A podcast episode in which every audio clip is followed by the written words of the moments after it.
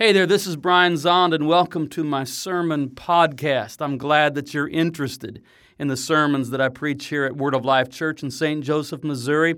And if you ever feel inclined to help us by supporting us financially, you can do that at our website, wolc.com. Thank you. On the 18th Sunday after Pentecost, for those of you that were wondering, where are we in the church calendar? Well, it's the 18th Sunday after Pentecost. And on the 18th Sunday after Pentecost, our Old Testament reading, we heard the gospel reading, but our Old Testament reading comes from the prophet Jeremiah. And let's get started with that. Let's start with just the first verse Jeremiah chapter 29, verse 1. These are the words of the letter that the prophet Jeremiah sent from Jerusalem to the remaining elders among the exiles, and to the priests, the prophets, and all the people whom Nebuchadnezzar had taken into exile from Jerusalem to Babylon.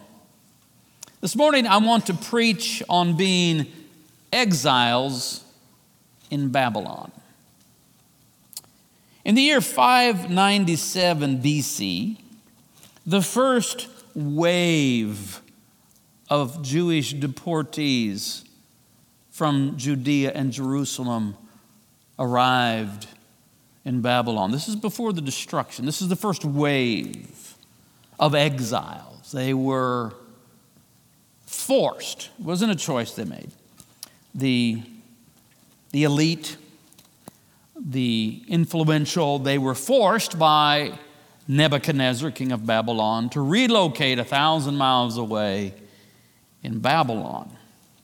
Now, there were prophets among these exiles living in Babylon who were saying our exile in Babylon is going to be short.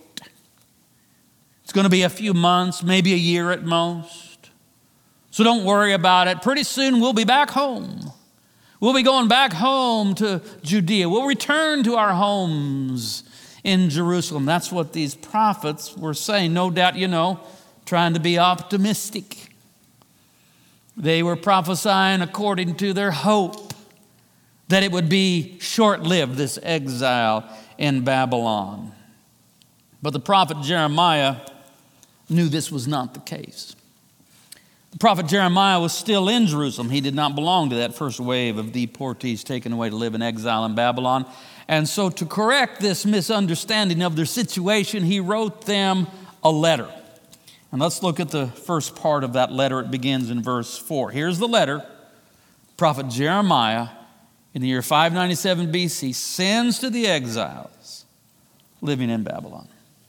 Thus says the Lord of hosts, the God of Israel, to all the exiles whom I have sent into exile from Jerusalem to Babylon build houses and live in them, plant gardens and eat what they produce, take wives and have sons and daughters. Take wives for your sons and give your daughters in marriage that they may bear sons and daughters. Multiply there and do not decrease. But seek the welfare of the city where I have sent you into exile, and pray to the Lord on its behalf, for in its welfare you will find welfare.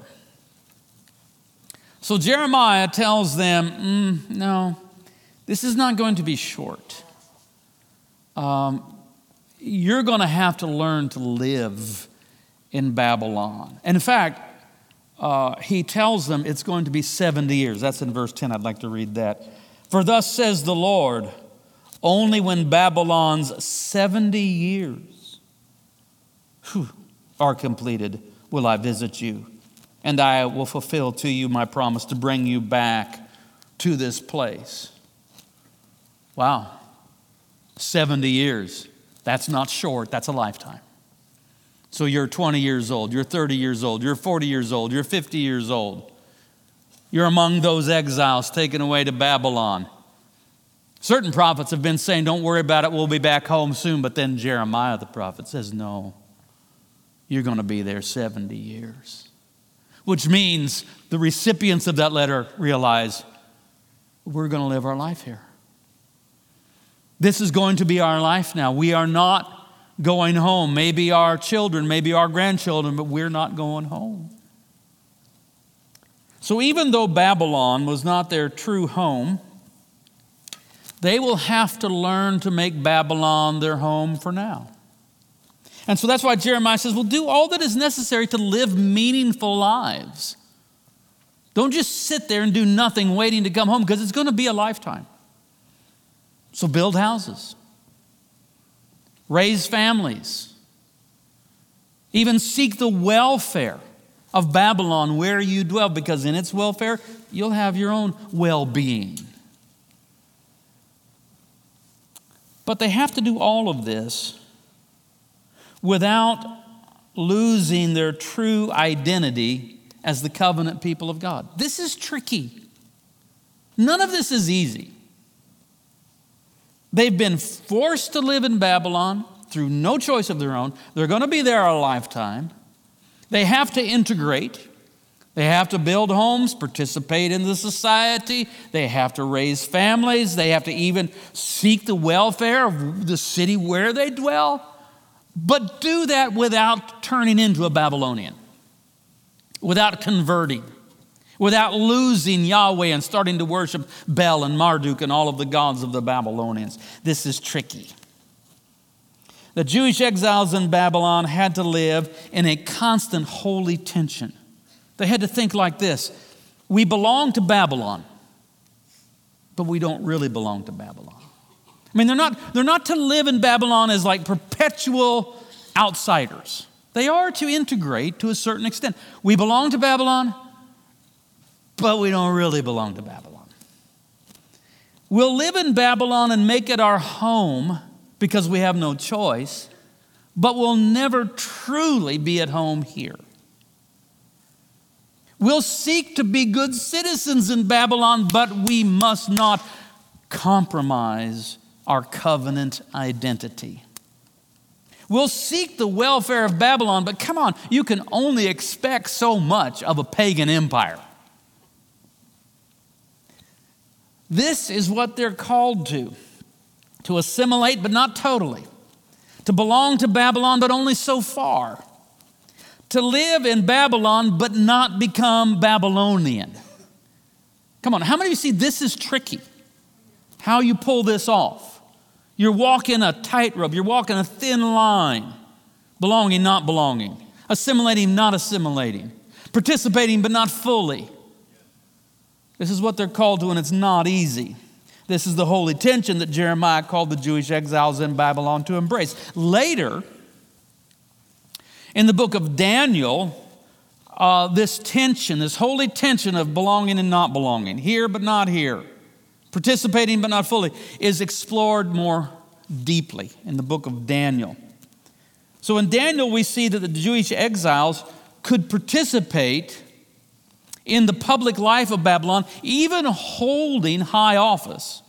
Right? You, you, have, you have these Jewish exiles who were elite, they were given a elite education, and they were placed in high public office in Babylon. They could do that provided they always kept in mind that they could not compromise their covenant allegiance to Yahweh. So this is this is Shadrach, Meshach, and Abednego in the fiery furnace. This is Daniel in the lion's den. They were high-ranking Babylonian officials. They were in, they were in Babylonian governmental service in high office, governors, in fact. And they can do that as long as they understand they can't compromise their covenant identity. And when it, when it comes to it, you're going to say, I can't do that. I will not bow. You can put me in the furnace, but I'm not going to bow to that idol.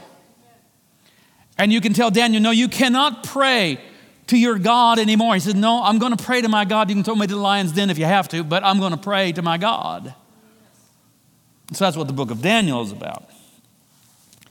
And this holy tension does not end in Jeremiah, it doesn't end in Daniel. This holy tension at, of living as exiles in Babylon continues into the New Testament. Babylon shows up in the New Testament.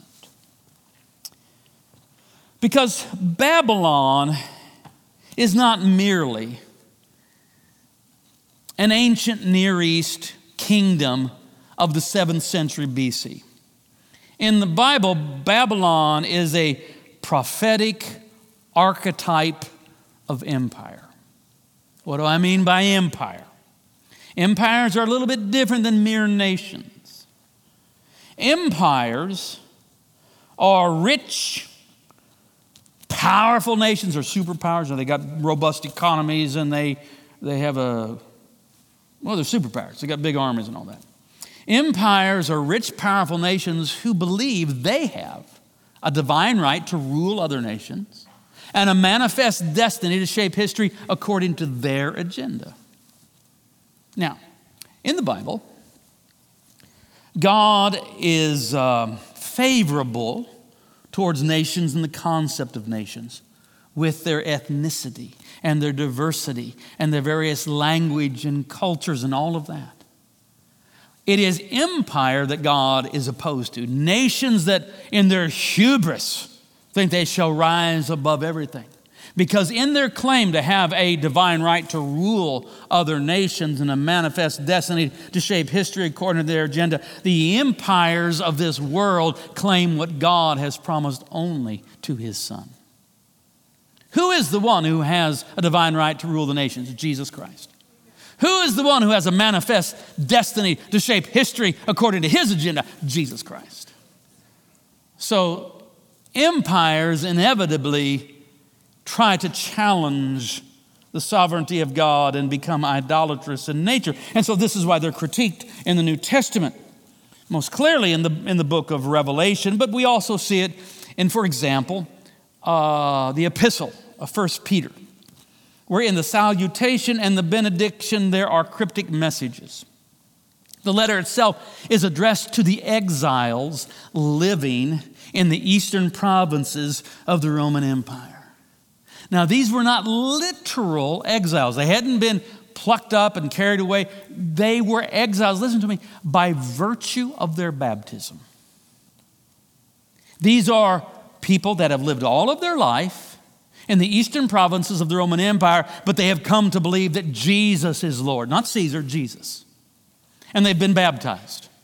And now, by virtue of their baptism, suddenly their citizenship belongs to someone else, to somewhere else. And so suddenly they now have to learn how to live as exiles in the land of their birth by virtue of their baptism.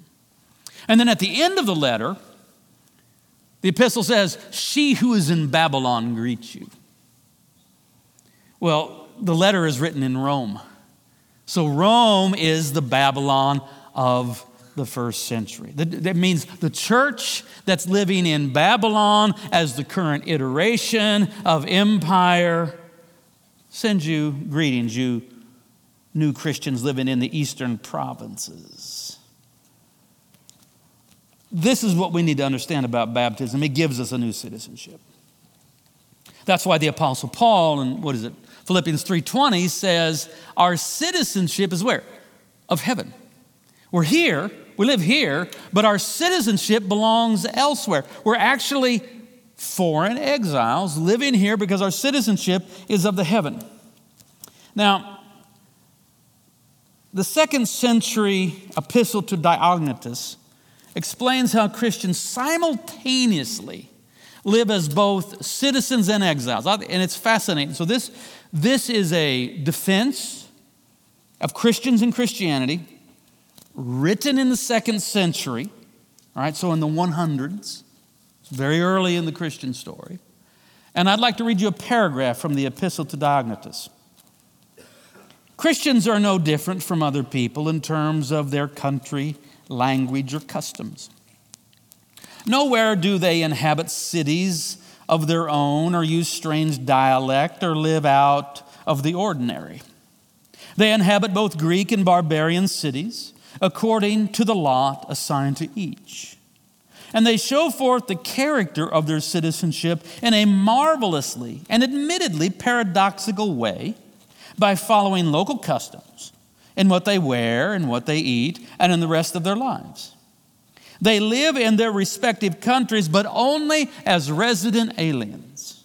They participate in all things as citizens, and they endure all things as foreigners. Now, this is, this is an excellent example of how early Christians, informed by apostolic witness and tradition, thought of how they were to live in the world. I find it so instructive that I want to look at this paragraph again by looking at each of the five sentences separately. So, in the epistle to Diognetus, trying to explain how Christians live to a wider world in the Roman Empire, the first sentence says this Christians are no different from other people in terms of their country, language, or customs. That means there's no such thing as a Christian country. Christians, rather, are sprinkled throughout the world in all kinds of countries. No such thing as a Christian country. There's no such thing as a Christian language. There's no, no Christian language. I mean, Christians, you know, there's most of us here speak English, and then there's people that speak Spanish, and they speak Portuguese, and they speak Chinese. There's no, there's no Christian language, and there's no true Christian culture. Now, 2,000 years on, I get that we've picked up, we've, we've, there's certain things that Christians do around the world. That's part of the great tradition. But in general, we simply embrace the wider culture in which we live. Second sentence Nowhere do they inhabit cities of their own, use a strange dialect, or live out of the ordinary. In other words, Christians do not aspire to live in a fully separatist society. That's not what we're trying to do. We're not trying to live in a fully separate, we're, we're not saying, okay, we're going to go off all by ourselves and have a compound and build a wall and, and we'll just be our own. No. What we are is we are salt and we are light throughout the world. Some of us, some Christians, live in cultures that are more or less friendly toward Christian presence. Others live in situations and countries and cultures that are hostile to Christian presence.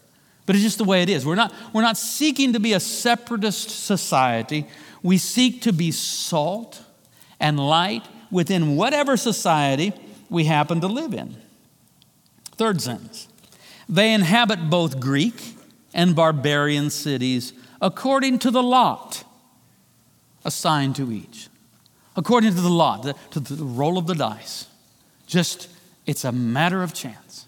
And so, for a Christian, our national identity falls in the category of a philosophical accidental. What do I mean by that? I mean, it's not integral to our, our ontological being. Who I am is I am a follower of Jesus Christ. Who I am is one of the sons of the living God begotten in Christ. That's who I am. My citizenship, eh, some of us are Americans, some of us are Argentinians, some of us are Chinese, some of us are Czechs. It, it just, it's, that is not the essence of who we are. Our political or national citizenship is not integral to who we really are. It's just a matter of the roll of the dice where we ended up. Our true identity is in Christ. Fourth sentence. And they show forth the character of their citizenship in a marvelously and admittedly paradoxical way by following local customs and what they wear and what they eat and in the rest of their lives. So, there is no particular Christian dress there is no particular Christian diet. Many religions, many religions, most of the major religions have some sort of dietary laws. Christianity doesn't. Hallelujah. It's a good part of being a Christian. Whatever you want. We don't, we don't have dietary laws. We don't have, I mean, there isn't a Christian dress per se. So, you know, Indian Christians dress like they do in India. Nigerian Christians dress like they do in Nigeria.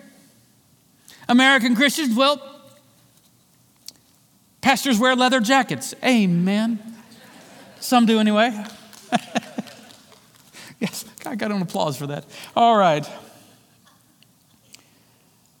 We, we're simply salt and light within a wider culture. Fifth sentence. This is the, this is the most important one. They live in their prospective countries, but only as resident aliens. Only as. How many of you are a. How many of you were born in the United States and this has been your country your entire life? Well, a whole bunch of Americans here. Can you think of yourself as a resident alien? Can you think of, I, I, know I was born here and this is where I lived all my life.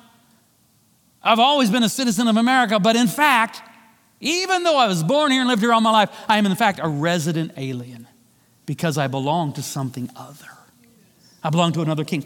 They live in their respective countries, but only as resident aliens. They participate in all things as citizens, and they endure all things as foreigners. That's that holy tension. And I began this sermon by, by presenting the example of the Jews living as exiles in Babylon, and I told you right up front it's tricky. It's not easy to get this straight, to get this right, but it's what we're called to.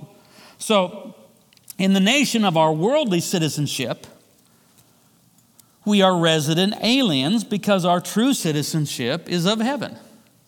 Whether your citizenship is of the United States or Russia, or, you know, we can just go through and name the 200 and some nations. I'm just picking them out at random. That is not our true identity. That's given to us by lot. That's an accidental, and we have to learn to live as resident aliens. I live here, but it's not truly my home. We are, in fact, to bring in the Apostle, the Apostle Paul's great metaphor, we are ambassadors of Christ. Where is that? That's in 2 Corinthians chapter 5 verse 20. We are ambassadors of Christ. We represent the kingdom of Christ in the nation in which we live. You understand how, how ambassadorship works? Jane Hartley. She's the ambassador, the American ambassador to the United Kingdom. She's an American, but she lives in London. She's living out her life in London. So she's surrounded by British culture, but she's not British. She is an American ambassador in the United Kingdom. That's Jane. You, you, my friends, you are an ambassador of Christ living in the United States. The United States is not your true identity, even if you've lived here all your life. Your baptism has made you an exile. Your, your, your baptism has made you a resident alien. And, but if you want to make it more lofty, we'll use Paul's line your, your baptism has made you an ambassador. You live here, you participate, you know the culture well, you speak the language and all of that, but you really are representing the kingdom of the heavens where Jesus Christ is Lord. Hallelujah. So, when we can, we participate in the life of Babylon as citizens. And when we must, we suffer as those who belong to another kingdom. Because suffering is part of what it means to be a Christian. Ah, I don't know if you like that, but it's true. And if you don't enter into the life of following Christ knowing that suffering is expected to be a part of your discipleship, then you will either be scandalized when you're called upon to suffer in some degree as being a Christian, or you'll simply abandon it altogether and compromise. Christians should expect that because we truly belong to another kingdom, the kingdom of heavens, we never fully fit in here, and that will from time to time result in some sort of inconvenience, discomfort, possibly even suffering. All right, I want to look at one other passage of Scripture, this time from the New Testament. It's in the book of Hebrews, towards the end of the book of Hebrews, chapter 13, beginning in verse 12. Therefore, Jesus also suffered outside the city gate in order to sanctify the people by his own blood. Let us then go to him outside the camp and bear the abuse he endured. For here we have no lasting city. We are looking for the city that is to come. Jesus suffered outside the city. His crucifixion at Golgotha was outside the city walls, outside the city gate. Writer of Hebrews is working with this as a metaphor. So Jesus, Jesus doesn't come, listen carefully, Jesus doesn't come to save the world as it is. He comes to save the world, but not as it is. He doesn't come to perpetuate the world as it is. He comes to, to bring something other. So Jesus doesn't save Jerusalem as, as it is. Indeed, 40 years later, it's destroyed. Jesus, in fact, is coming to establish the possibility of a new Jerusalem. So Jesus suffers outside the city. And if we're not if we're not really formed properly in Christian faith, we think, well, yes, Jesus suffered for us, and we'll just stand and applaud. Jesus, I give you a standing ovation. You suffered for me. Thank you, Jesus. All right. Thank you, Jesus. That was awesome. But that's not where it ends. The writer of Hebrews says, now let's go out and join him. Well, I'll just read it again. So I'm not, I'm not making this up. Therefore, Jesus also suffered outside the city gate in order to sanctify the people by his own blood. Let us then go uh, to him outside the camp and bear the abuse he endured. For here we have no lasting city, but we are looking for the city that is to come. So let's not put our faith in any of the cities, nations of this world.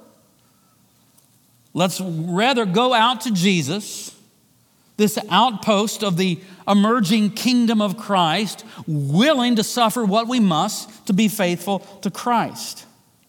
For in this present age, we have no lasting city, no lasting nation, no lasting empire. Now, empires, they, they traffic in the propaganda of the, of the eternal all the time. They tell themselves and their constituents, you know, we're going to be here forever.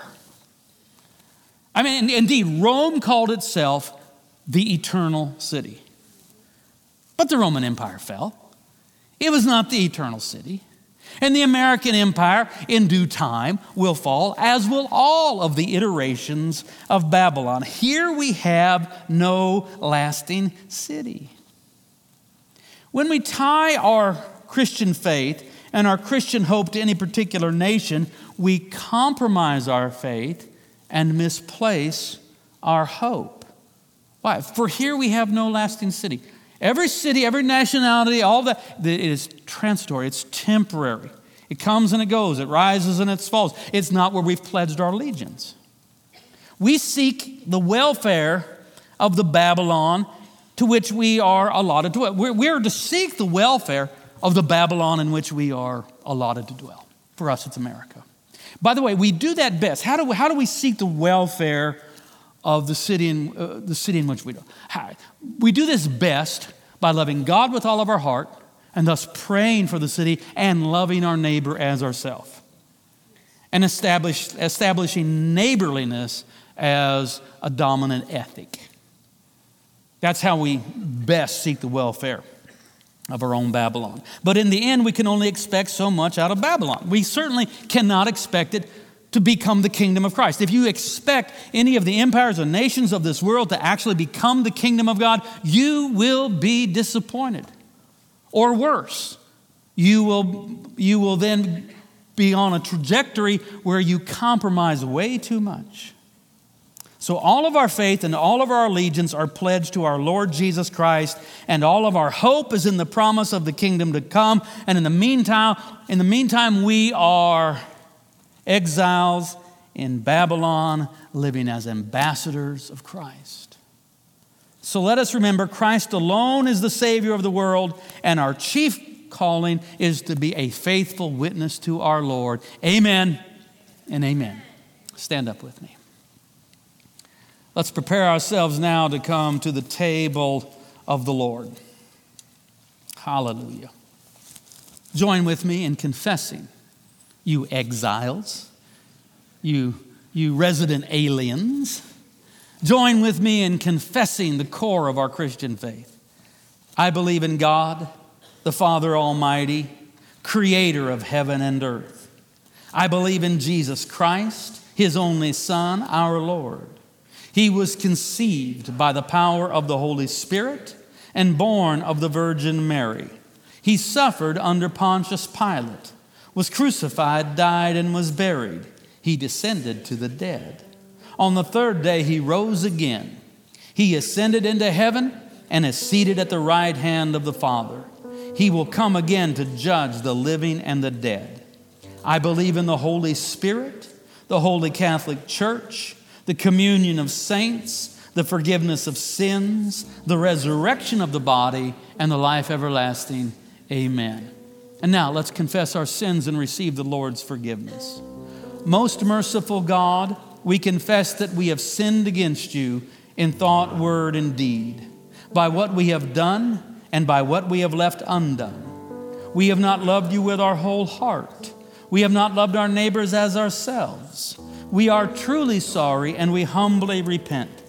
For the sake of your Son, Jesus Christ, have mercy on us and forgive us, that we may delight in your will and walk in your ways to the glory of your name. Amen. And God is gracious to all who confess their sins and in humility ask for mercy. In the name of Jesus Christ, your sins are forgiven. And this is the table not of the church, but of the Lord. It is made ready for those who love him and for those who want to love him more. So come, you who have much faith, and you who have little. You who have been here often, and you who have not been here long. You who have tried to follow, and you who have failed, come, because it is the Lord who invites you. It is His will that those who want Him should meet Him here. The body of Christ broken for you, the blood of Christ shed for you. Amen.